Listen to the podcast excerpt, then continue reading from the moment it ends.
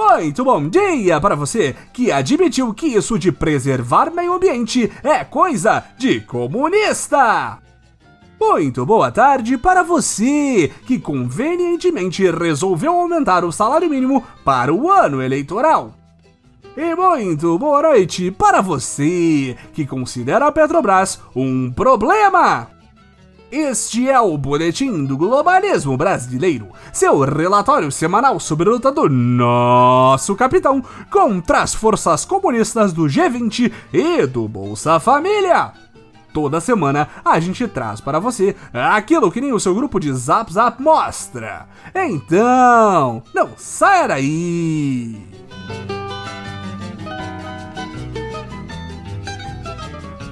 Após nossas curtíssimas férias, o boletim está de volta!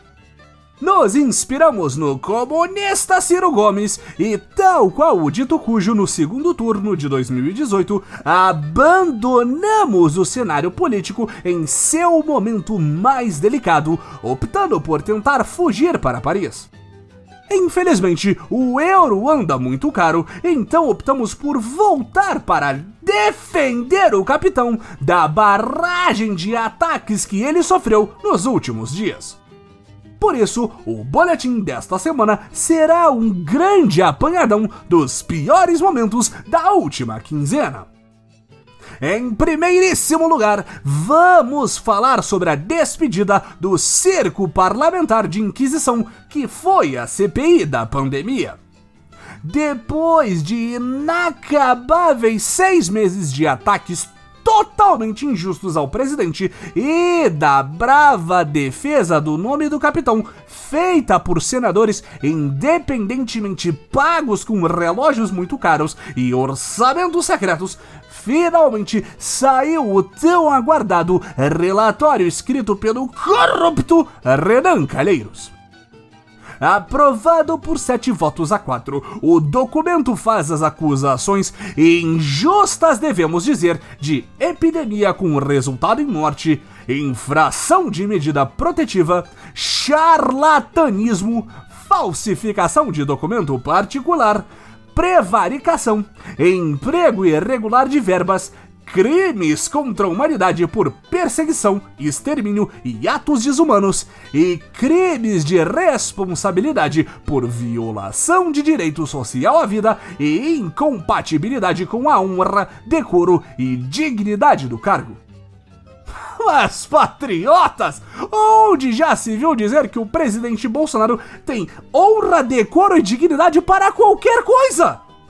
Todos nós sabemos que ele foi eleito por falar o que pensa e mais ninguém teria a coragem de dizer em público.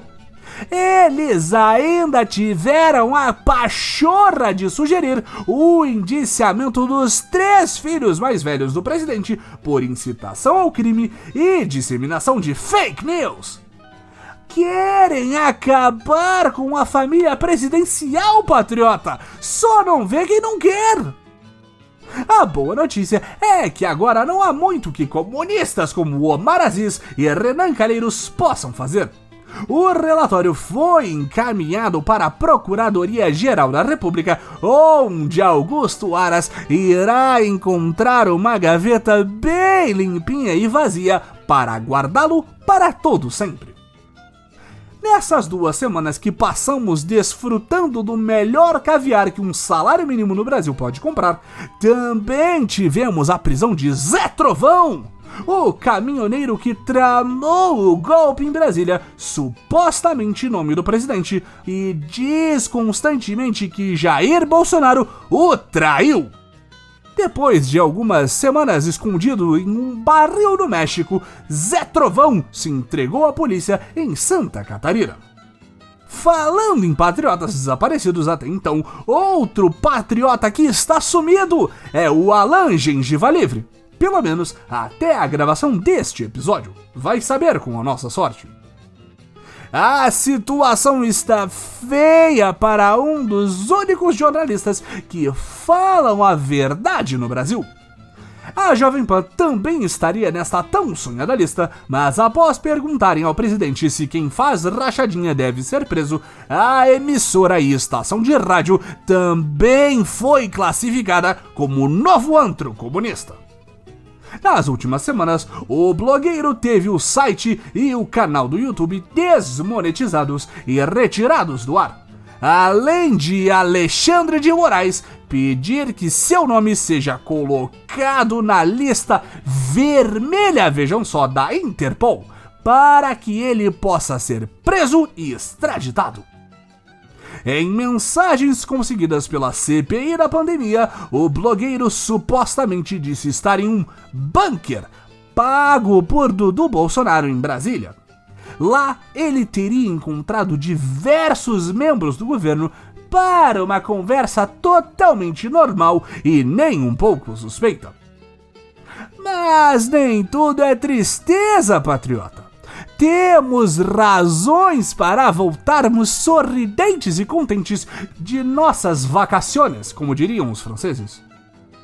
Mais uma vez, nosso presida triunfou sobre as forças da esquerda e ceifou o programa de compra de votos para o PT, o Bolsa Família. É pra glorificar de pé, Igreja Patriota! Na última sexta-feira, o finado programa pagou sua última parcela às famílias inscritas. Em teoria, o Bolsa Esmola será substituída pelo viril e patriótico Auxílio Brasil, criado através de uma medida provisória e que ainda depende da aprovação da PEC dos precatórios na Câmara e no Senado para não ser barrado pelo teto de gastos. A PEC em questão permite que o governo parcele algumas dívidas para sobrar um trocado para entregar o auxílio, que deve ter o valor entre incríveis 220 e 400 reais. No entanto, precisamos ter muito cuidado antes de comemorar, patriotas. Como a MP do auxílio ainda está tramitando, ela pode vencer antes mesmo de ser aprovada. E neste caso, o Bolsa Família voltaria do além-túmulo comuna para implantar o esquerdismo em nosso país novamente. Para espairecer desta barragem de notícias péssimas, nosso capitão resolveu roubar uma página do nosso livro aqui no boletim e foi passear na Europa. Porque afinal, ele é Messias, mas também é filho de Deus. Para que os esquerdistas não começassem a xingar e espernear no Twitter, dizendo que ele está gastando o dinheiro do povo para viajar sem ser a trabalho, Bolsonaro encontrou uma desculpa perfeita dar um pulinho no G20, reunião do clubinho dos 20 países mais ricos do mundo, grupo ao qual o Brasil ainda faz parte. Mas por pouco tempo, se as maquinações do Messias continuarem adiante.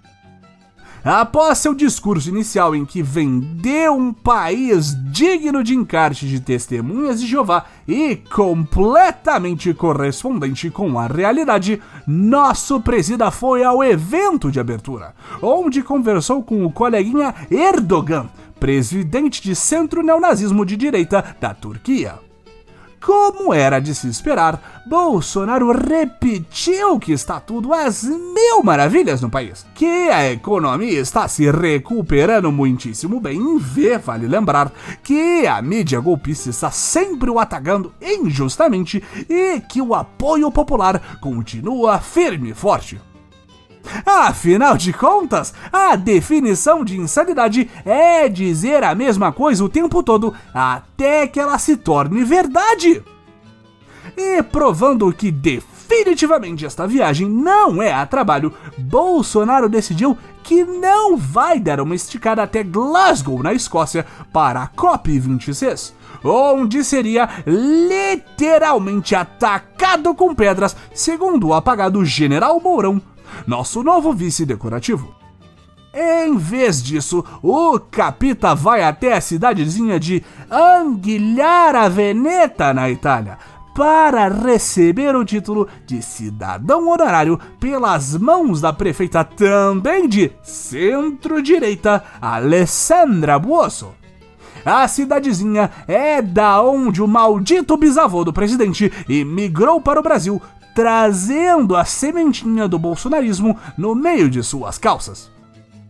E provando que até na terra que pariu o fascismo, nosso capitão consegue encontrar a ameaça comunista, a prefeitura da cidade de Anguilhara Veneta foi vandalizada com esterco e pichações contra o capitão. E aonde cair o esterco comunista, nascerá novamente a flor do bolsonarismo!